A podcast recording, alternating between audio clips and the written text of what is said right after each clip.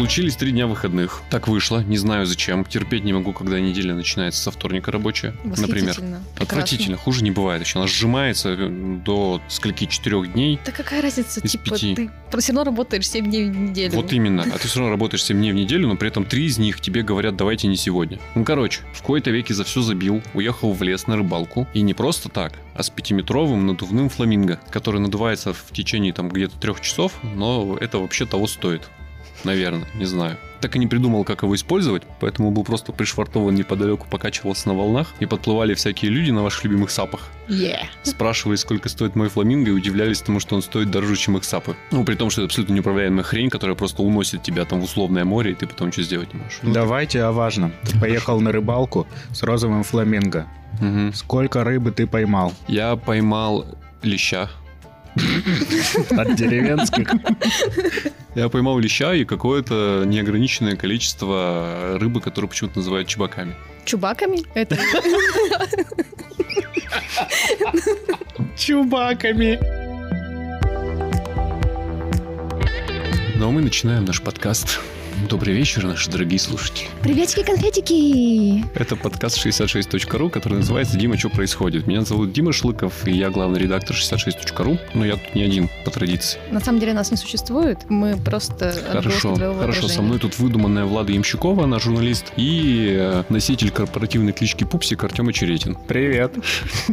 Напомним на всякий случай, не на всякий, а на случай, если у нас появились новые Новый. подписчики. Новый подписчик и слушатель. Статистика, правда, не подтверждает этого тезиса из раза в раз. Но на всякий случай, мы же не знаем, как жизнь обернется. Напомним, что же здесь, собственно говоря, происходит. Это редакционный подкаст издания 66.ru, в котором мы рассказываем о сюжетах и историях этой недели, не касающихся очевидной и горячей повестки. Ну, в общем, мы не касаемся тех новостей, которые летели в ваши уши всю неделю, на вроде чемпионата Европы по футболу, например, или новой волны коронавируса, о которой стали очень много говорить, а вытаскиваем сюжеты, сюжеты из сюжетища, которые вы могли пропустить. Ну, потому что было некогда, не до того, и просто не заметили. И в выходные это можно не читать, а слушать. Тоже отдельный бонус. Такой экспериментальный формат. Назовем его «Рот мне в уши». Может, не надо? Боюсь, он уже. Боюсь, он уже назвал.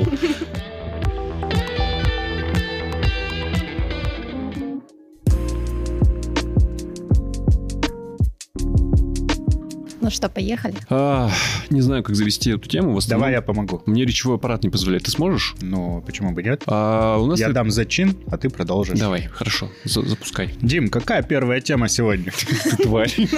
На неделе вышло интервью с бывшим пресс-секретарем Бориса Николаевича Ельцина, который сейчас живет вдали от нашей с вами любимой родины, и я старательно избегаю его фамилии, потому что просто не могу ее произнести. Естржемский?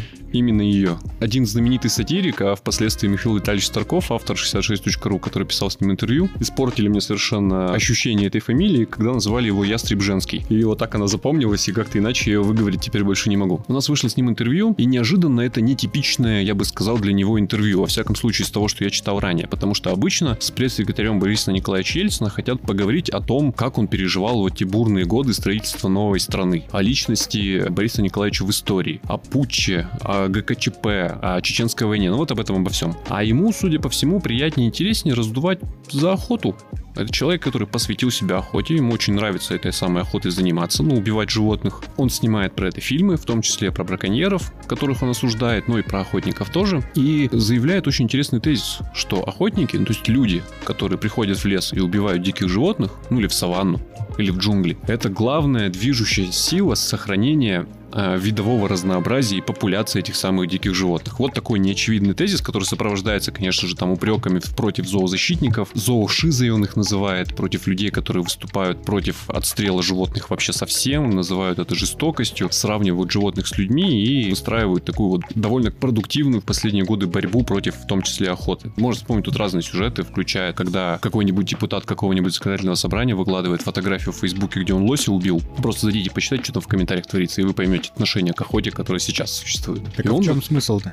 в чем смысл чего? Охоты? Ну, его тезиса. а, почему, почему, Почему люди, охота? которые убивают животных... Типа спасают их. Да, но он говорит, об, он говорит об охоте как о бизнесе. Он говорит, что во всем мире, ну, вернее, во многих странах мира, не обязательно развитых или сильно развитых, приводит в частности в пример Африку, охота — это сфера жи- не только сфера жизни, но и это отрасль экономики, это бизнес. И люди, которые зарабатывают на охотниках, то есть на тех, кто хочет приезжать и убивать животных, становятся финансово заинтересованными в том, чтобы этих животные были, и чтобы этих животных было много, и начинают их разводить. И таким образом охота, там, где она активно развивается, она не сокращает популяцию там условных львов, слонов, бегемотов, тигров, косуль, а увеличивает. Ну, потому что появляется банальный финансовый интерес. Это во-первых. Во-вторых, говорит он, абсолютно нелогично и неэтично и неправильно считать, что природу просто нельзя трогать, и она сама по себе там выстроится, выживет и будет такой, какой должна быть. Все-таки он говорит, что человек это венец природы, он, давно ее оседлал, он давно ее приспособил под себя, и он должен ее контролировать. И в частности, он выступает за отстрел, ну, это уже мы про Россию говорим, про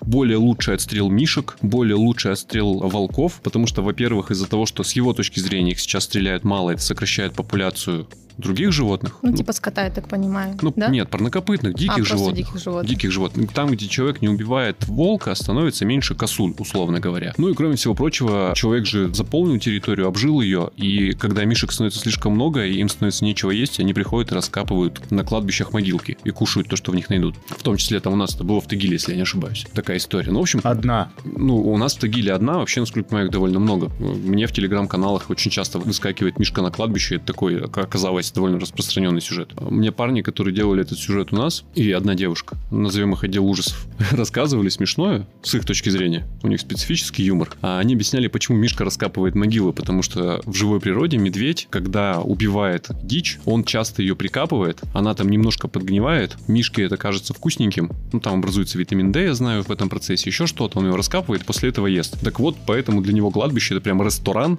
если могилка свежая, то там вот прямо то, что он любит, лежит, короче. Тезис в этом и состоит, ну, не знаю, можно на примере амурских тигров рассмотреть, вот амурских тигров мало сейчас, становится все меньше, и нам всем их каким-то образом надо беречь, каким совершенно непонятно. И как- СМСки отправлять. СМСки отправлять, да, и кажется, что самый тупой способ беречь амурских тигров это разрешить их убивать. Вот по его логике надо просто разрешить амурских тигров убивать, но делать это упорядоченно и превратить это в бизнес, чтобы появились люди, которые будут на этом зарабатывать, и которым будет финансово выгодно, чтобы эти тигры не вымирали, чтобы их становилось больше. Я дико извиняюсь, но браконьеры же, по идее, как раз-таки те самые люди, которые заинтересованы в том, что ну, они получают прибыль от того, что они убивают редких животных. Так вот, пожалуйста, вот вам экономика процесса и не работает. Не, в браконьерстве ни- никакой экономики нет. Все же сравнивать банк и финансовую пирамиду. И говорить, что банк это то же самое, что финансовая пирамида, точно такая же губительная для экономики штука. Просто в одном случае, я имею в виду финансовая пирамида, есть задача быстро высосать ресурсы и убежать, точно то же самое делает браконьер. А во втором случае, когда речь идет о банке, есть задача выстроить как бы систему, в которой деньги будут приходить и уходить и никогда не заканчиваться. И лучше еще и пополняться. Вот тут та, же история. Он, ну, надо довольно четко различать браконьерство и охоту. Он говорит, естественно, про охоту. Причем э, в основном про охоту коммерческую. То есть, этим занимается не государственно, в 156-м там приоритете после танка формата и внешней политики и медицины, грубо говоря. Вот. А когда этим занимаются прям люди, для которых это основной бизнес. Вот постоянные э, охотничьи угодья, в которые должны постоянно ездить люди, и чем дольше этот бизнес будет жить, тем им лучше. Конечно, браконьеры тут не учитываются. Браконьеры это преступники. Браконьеры это люди, которые наносят ущерб. Вот, ничего не создавая. А бизнес это всегда созидательный процесс. Чтобы заработать, нужно что-то создать. Допустим. Я сразу скажу, мне этот мужчина не понравился с его убеждениями, ну просто потому, что я такая, типа, ну котики, зайчики, мишки и все вот это вот. Согласись. Тигрики и крокодилики. И крокодилики, да. Даже просто, типа, меня пугает вот перспектива создания бизнеса, когда, окей, появляются люди, они такие, ну, мы сделаем вам специальное пространство, где будет, например, десятки тысяч амурских тигров будут скакать. Вопрос же в том, типа, в каких они условиях там будут содержать. Мне кажется, что этим животным будет не очень хорошо жить. Вообще, охота какой-то ну, странный вид отдыха и развлечения. То есть человек кайфует от того, что он убивает другое Да. живое существо. Да, совершенно Ну, верно. Вот в чем здесь прикол вообще? Ну, Откуда я знаю? Я, я на охоте был дважды, и мне оба раза не понравилось. Ну смотри, ты Со мной сложно поддержать эту беседу, потому что я не умею, не знаю, и я был на такой лайт-охоте. Нет, в первом случае это была вообще кромешная дичь и полный идиотизм. Я был в Ханты-Мансийске, и мне сказали, поехали на охоту. Я говорю, да я не умею, э, и вообще как-то не хочу, и мне это не близко. Они говорят, да там нормально все будет. Оказалось, охота заключается в том, что ты приезжаешь в лес, там стоит поленница, с одной стороны, с другой стороны стоишь ты с ружьем как дурак. Ну не я, там другие люди в этом участвовали, я отказался, потому что не понял, в чем прикол. За поленницей сидит мужик с другой стороны, и у него по бокам стоят клетки с тетеревами. И в нужный момент он их над поленницей подкидывает, этих тетеревов. А люди в них стреляют. Ну, такая очень сомнительная охота, херь какая-то. На тир похоже. А во второй раз я был в охотничьих угодьях, и они вот прям вот такие, как он описывает. Это прям бизнес, это частное охотничье угодье, это довольно большой кусок леса, где животные живут не как в зоопарке, они там свободно перемещаются, их там до хрена, но там создана там относительно замкнутая экосистема, где уравновешены разные виды животных, их там подкармливают, сейчас поговорим об этом, это самый стрём. В общем, просто кусок леса, где животные живут и на них никто, кроме человека, не охотится. Нету медведей, волков, тигров, э, обезьян, никого такого, кто мог причинить им вред. Вот. Но там это тоже странная фигня, а, потому что люди приходят, поднимаются в специальные домики, закрепленные где-то на уровне там кроны дерева, и сидят над полянкой, на которой просто стоит дофига кормушек. И животные приучены в определенное время туда приходить и есть. Ну, может, их там так кормят. И просто они сидят и ждут, пока эти животные придут, начнут есть, и их в этот момент, собственно говоря, расстреливают. Все, конец охоты. Это же ужасно. Ну да, ну, короче, я прикол охоты не понимаю. Я не знаю, со мной сложно поддержать этот диалог. Ну, многим нравится, это точно. А можно сравнивать охоту и рыбалку просто? Наверное, я не знаю. Ну, ты вот ездишь же на рыбалку? Да, с розовым фламинго. А, Дитя заката. Да, отлично. А, вот ты- Я ловлю рыбу, а он танцует. То есть этот диалог ты с ним тоже не поддержишь, как мы видим. В общем, интересный текст на самом деле. Ну, там и мысли интересные, они раскрывают с- не с эмоциональной как раз точки зрения. Честно, я не представляю себе этот бизнес в России. Потому что, чтобы тебя не признали э, этим... Иностранным агентом. Да нет. Браконьером. браконьером? Чтобы тебя не признали браконьером, нужен над тобой какой-то контроль. Да. Кто будет функции такого контроля исполнять? Это исключительно- Опять возвращаемся к государству. Это исключительно виде. мое оценочное суждение, но в России, мне кажется, есть два состояния. Тебя либо не контролирует никто, либо тебя контролируют вообще все.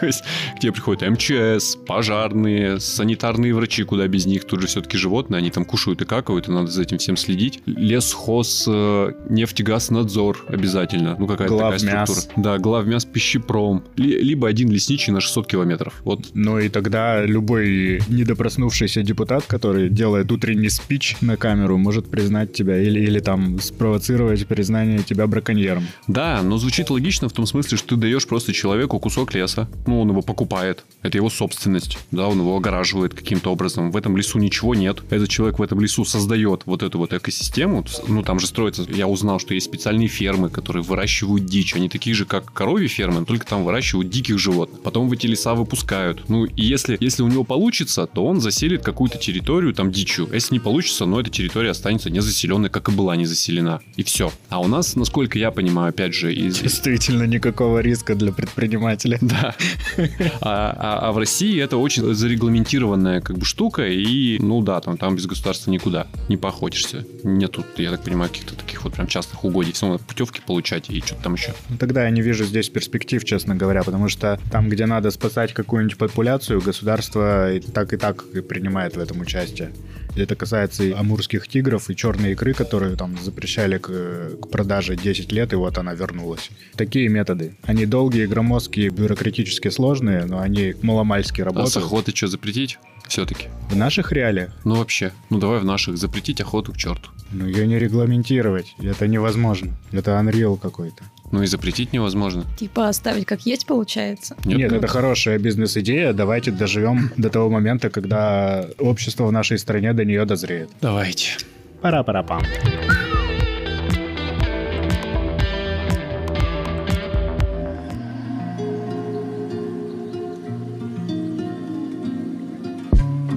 Естественно, в дни чемпионата Европы по футболу или сокеру или мячику. Я узнал тут, короче, что футбол называют мячиком. Ну, Где? принято. У нас в редакции. Да, в сборной его так называют. Мы что играем в мячик? Мы не могли обойти стороной тему киберспорта, естественно, потому что, ну, к черту этот футбол, про него вы и так везде все уже знаете. И про футбол, и про Улюбузову, и про Финляндию. Даже не, не киберспорт, а спортивное программирование. Есть такой вид спорта, прям. Э, и он неплохо, как выяснилось, развит э, на Урале, в Екатеринбурге, в УРФУ. У нас тут выращивают буквально сотни киберматематических спортсменов, которые участвуют там в том числе в чемпионате мира. Но, естественно, об этом никто особенно не знает. Ну, я не знаю. И, и не знал до того. Сейчас уже узнал чуть побольше. В частности, узнал, почему я ничего не знаю про этот спорт. Потому что он очень зрелищный, невероятно зрелищный. Команды, по три парня в каждом, на протяжении пяти часов решают задачи. Прям и... как переговоры Путина и Байдена. Да-да-да, да-да-да, только меньше телекамер. Но зато больше айтишников. Да, ничего не Или нет. Это выглядит так, что двое сидят ожесточенно о чем-то спорят, а один в компьютере что-то забивает. Это не потому, что компьютеров нет, а потому что там так тактика построена. Типа им выдают задачу, сейчас постараюсь привести пример задачи. Я тоже удивился, какие задачи им выдают. Приведу прям пример, зачитываю. Гриша Н. сказал двум своим товарищам по команде, что даже если они не придут на четвертьфинал чемпионата мира, он решит на соревновании все предложенные задачи. Сокомандники Гриши не поверили, и тогда он рассказал им план, как он собирается это сделать. За первый час он хочет решить F задач. Если до конца первого часа еще останется время, Гриша просто пойдет гулять по коридору. Начиная со второго часа, Гриша хочет потратить на каждый из оставшихся задач ровно по 45 минут. Если план Гриши удастся, сможет ли он за 5 часов соревнования решить все 12 предложенных задач? Увлекательно, да?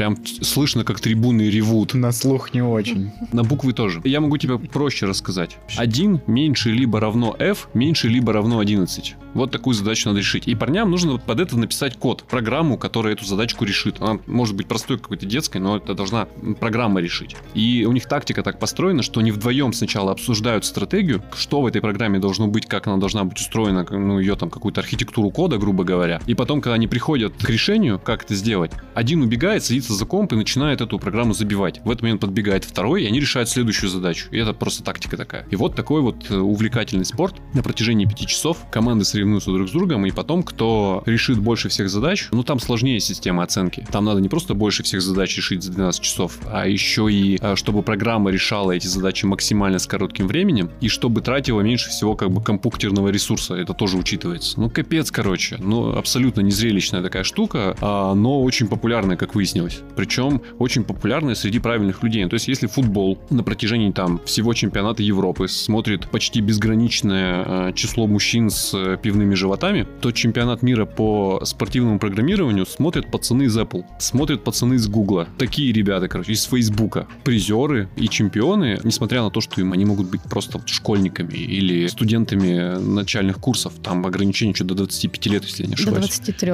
До 23. Старше 23 нельзя, ты уже ветеран или тренер. Офигеть. Все как в большом спорте. И люди, которые э, занимают там места, не обязательно даже побеждают, получают предложение о работе. Причем на стартовую должность с окладом 10 миллионов рублей в год на наши деньги. Такой вот спорт намного круче, мне кажется, футбола. А вот Увлекательный. сколько учиться там надо? Ну, в смысле, даже не по времени, а ну, надо же, наверное, вкладывать там в обучение, в образование. Так, не просто же так ты приходишь такой, типа, я сейчас вам все решу. Там все как в спорте, там есть тренеры, там есть почему-то менеджеры. Ну, тренер задает общую программу тренировок, а менеджер следит за тем, чтобы парни эту программу соблюдали. Там есть скауты, ну, специальные люди, которые ездят по математическим олимпиадам среди школьников и ищут там, ну, ну все как в американских фильмах про американский футбол, ну, ты понимаешь. Угу. Типа, о, парень, не хочешь за наш вуз выступать на спортивном программировании. Он такой, ну, я не знаю, у меня из Челгу еще предложение есть. Ну, прям спортивная система, у них есть тренировки, они, правда, преимущественно дома происходят, преимущественно по одному. Есть э, тактика построения команд. В частности, тренер по спортивному программированию, который нам об этом обо всем рассказал, и на основе его рассказа вышел текст, говорит, что у них там прям существует целая технология создания, если не чемпионов, то очень как бы крепких, сильных ребят, которые в эти команды входят. И он даже говорит, что они в какой-то момент тактику сменили, перестали выращивать звезд, ну, типа упарываться и вкладываться в каких-то очень талантливых ребят, потому что посчитали, что стратегически и тактически э, лучше вместо одной звезды, которая сегодня есть, завтра ушла, вырастить там, ну, грубо говоря, там 10 середнячков, и результат будет лучше средний на чемпионатах. И, что главное, IT-отрасли получит больше специалистов впоследствии, потому что это, ну, входной билет в IT. И он рассказывает, что на собеседованиях в Гугле, по сути, люди решают эти же самые задачи. Им дают эти задачи, они их решают, и понятно, что если ты этим занимался профессионально и спортивно, то у тебя лучше это получится. Печальные выводы у меня из всего этого, друзья. Я смотрю вот на, на твое лицо и прям вижу, что выводы твои печальны. Не тем мы занимаемся, эти. Такие выводы я должен был делать 20 лет назад. У нас Полина Дикушина, которая в редакции сидит рядом со мной, прочитала сегодня этот текст, посмотрела на меня и говорит, вот не тем ты, Дима, в жизни занимаешься. Я говорю, а чё? Она говорит, вот мог бы в Гугле сейчас работать, а ты вместо этого ответ Роскомнадзору пишешь. Я добавлю. Жалко, что у нас в стране оказывается все так хорошо у молодежи, а звездой Питерского экономического форума становится Даня Милохин. Слушай, ну, э, я не считаю, что Даня Милохин стал прям звездой Питерского экономического форума, в том смысле, что он туда пришел и как-то там зажег. Просто его зачем-то туда позвали, вот и все. И проблема Питерского экономического форума состоит в том, что, ну, видимо, состоит в том, что нужно было просто позвать какого-нибудь, что там популярного у молодежи. Вот так, так вопрос стоял, наверное. Вот. И, ну, Даня Милохин привлекает гораздо больше внимания, чем чемпион по спортивному программированию. Это факт. Я почитал, как бы, ну, погрузился в эту тему чуть глубже, чем был в нее погружен. Ну, типа с нуля до 10% прокачался в теме. И подумал, что нет, мне абсолютно вот не жалко, что Даня Милохин на хайпе. Потому что я понимаю, что Даня Милохин это такая штука, которая проходит через год-два. А, а эти ребята будут строить карьеру в больших компаниях и менять мир к лучшему. В больших зарубежных компаниях. Вот это минус, А у да. нас в России появится замена Дани Милохину. Ну, Как говорят э, в ЦПК ИО, преемник. Но, но с другой стороны, Даня Милохин всего лишь лицо Сбербанка, а не начальник отдела разработки Сбера, правильно? Что уже хорошо. Ну, э, начальник отдела есть в другом банке.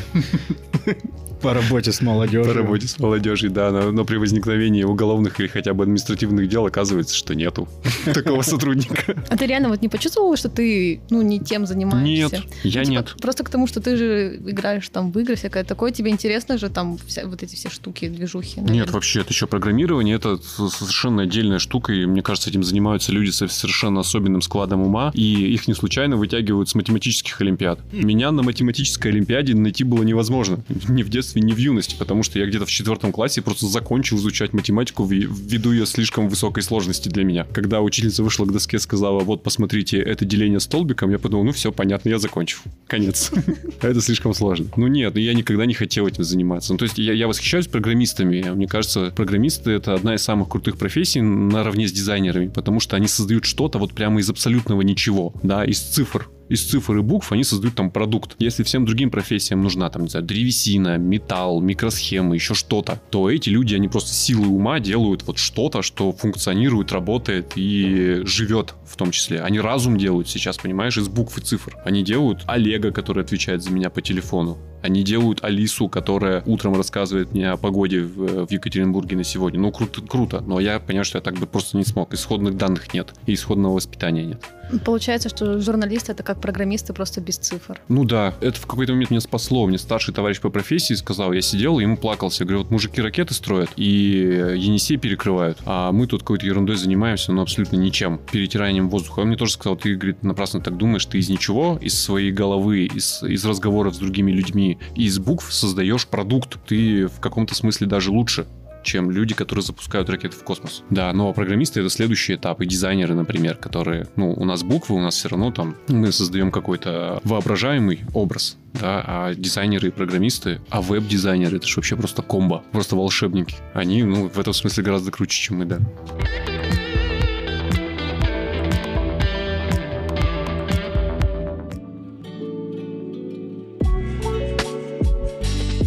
Сандуны вы мои сандуны, дайте я вас расцелую. Строили, строили в Екатеринбурге баню. Ну, сначала баню... Сначала сна- сносили, сносили, да. Да, сначала баню... А про- этого продавали. Продавали, продавали, продавали, не продавали, нет, нет, нет, мы не продаем, ах да, мы продали, кстати. Так же Пока было. в ней мылись, мылись. Что-то такое там происходило. Чуть с людьми не продали, говорят. Там были диалоги, ну вы же Голыми. вы ж продаете баню. Нет. Но она продана, да.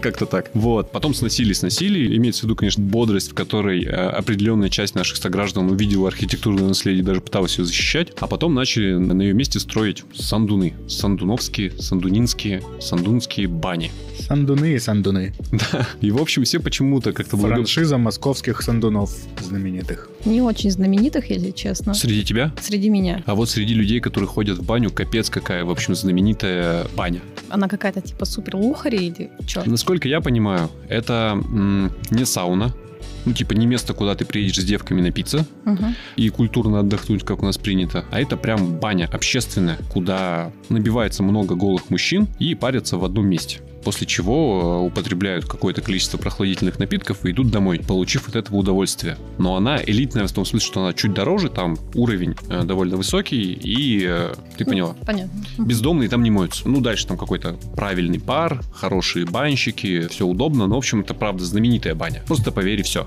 Хорошо, я проверять не пойду туда.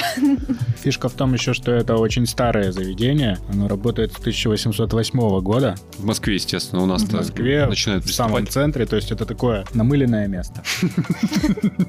Короче, сюжет вообще не в этом. Она неожиданно вторглась обратно в повестку и бомбанула даже в редакции. Мы по этому поводу поспорили, когда начали красить. По непонятной причине сандуны очень долго проходили. Ну, недолго, они смогли с первого раза пройти а, градостроительный совет, потому что а, его не Во-первых, потому что он был.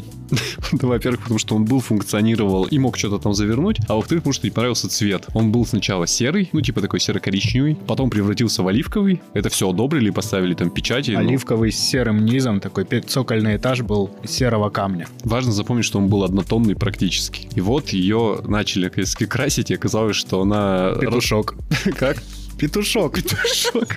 Приглашаем вас в баню петушок. а- а- Она яркая, как детская площадка во дворах Атомстройкомплекса, например. То есть максимально много цветов, и почему-то э, считается, что детям это должно нравиться, а еще, как выяснилось, это, видимо, должно нравиться людям, которые любят коллективно мыться и париться. Петушок. И это прям такие споры вызвало, потому что там приходит наш директор Богдан и говорит, это что за фигня посреди центра города, это что за журнал Мурзилка, это почему вообще вот так? И сидит хмурая обычно Полина Дикушина и говорит, нет, так и должно быть, нашему городу слишком мало красок и яркости и Дайте красоты. больше радуги. Короче, это казалось бы мелочь. Понятно, почему этот сюжет взбудоражил умы, потому что он многослойный. Он, во-первых, о, о согласовании архитектурных проектов в городе. В этом месте все смеются, смеются.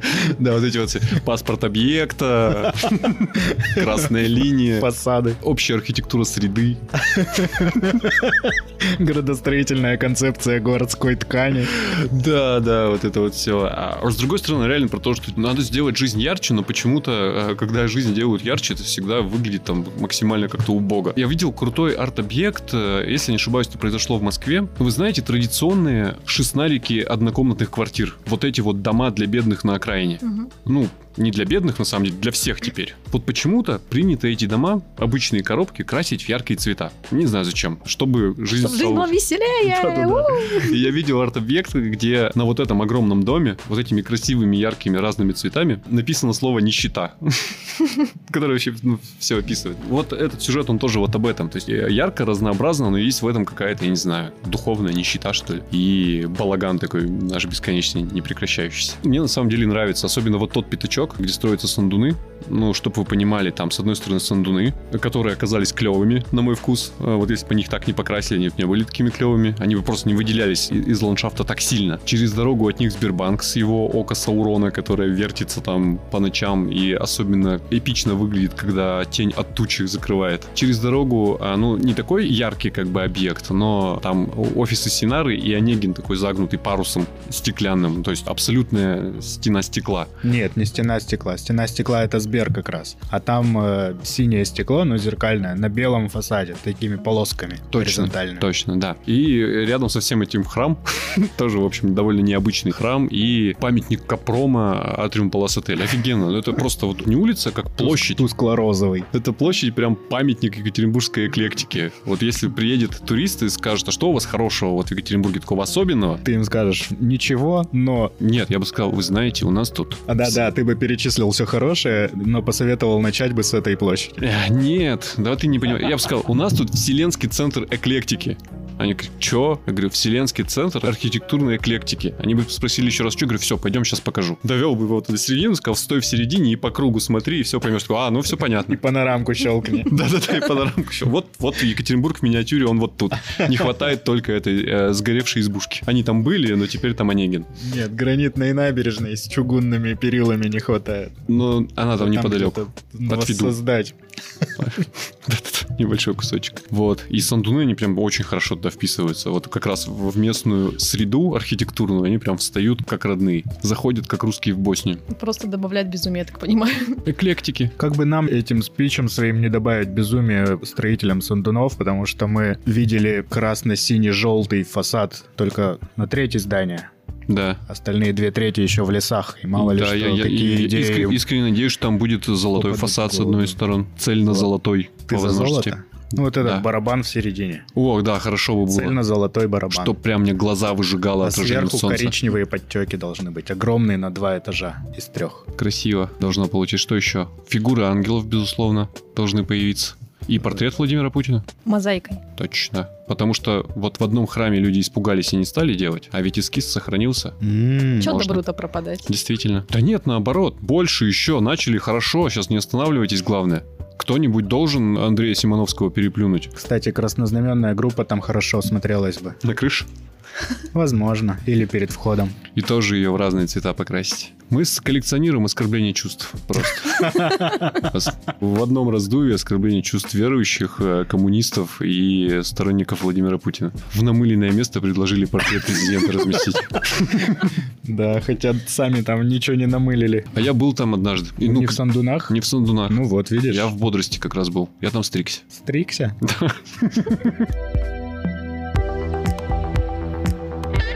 На этом у нас на сегодня все. Все. Мы сегодня обсудили три интересные темы. Темы. Вы Ты поддакиваешь, как боженька. Спасибо. Ты прирожденный поддакиватель. Да. ты бы поспорил. Поддактмен.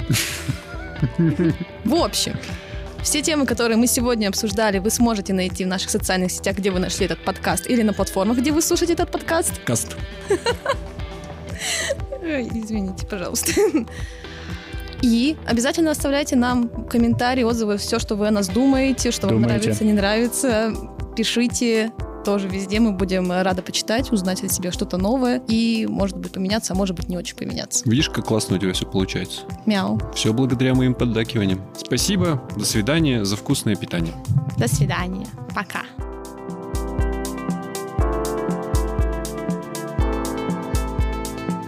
Ну давай. Нет, сегодня давайте э, довольствуемся тем, что есть.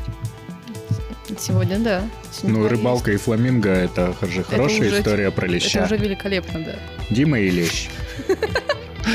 Дима, лещ происходит. И в общем мы приехали на рыбалку, и розового фламинго пятиметрового надувного нужно было как-то доставить с одного берега озера на другой берег озера. И мы подумали, что нет ничего лучше, чем привязать его к лодке, к нормальной, на веслах, посадить одного чувака за эти весла и отправить его, чтобы он буксиром этого фламинго доставил, а сами пошли по берегу. В процессе оказалось, что это самый тупой план на свете, потому что пятиметровый фламинго надувной это отличный парус который, благодаря розе ветров, тянул его в противоположном направлении. Ему нужно было очень сильно и яростно грести, просто чтобы стоять на месте, а не херачить там по всему озеру из стороны в сторону. В порыве отчаяния он позвонил моему брату с этого самого озера, у него почему-то была связь. А у нас уже не было никакой связи, все, пропало. Он ему звонит, и э, слышали такую функцию э, автоответчик Олег? У меня стоит тоже. Вот. Да. А, У Степы стоит автоответчик Олег. И- И автоответчик Олег записывает запись, в том числе разговора. Мы ее потом э, прослушали, и там состоялся примерно такой разговор. Алло, здравствуйте. Парень чает на том конце права. Алло, алло, Степа, алло. Степа сейчас не может ответить. С вами говорит автоответчик Олег. Парень молчит какое-то время, наверное, минуту. Потом говорит, ё Олег. А Олег хладнокровно продолжает. «А, может быть, Степе что-то передать? Он еще помолчал, говорит, передайте Степе, что я тут, похоже, умру. И трубку положил. Но ничего, примерно через четыре с половиной часа он доплыл и сразу ушел спать.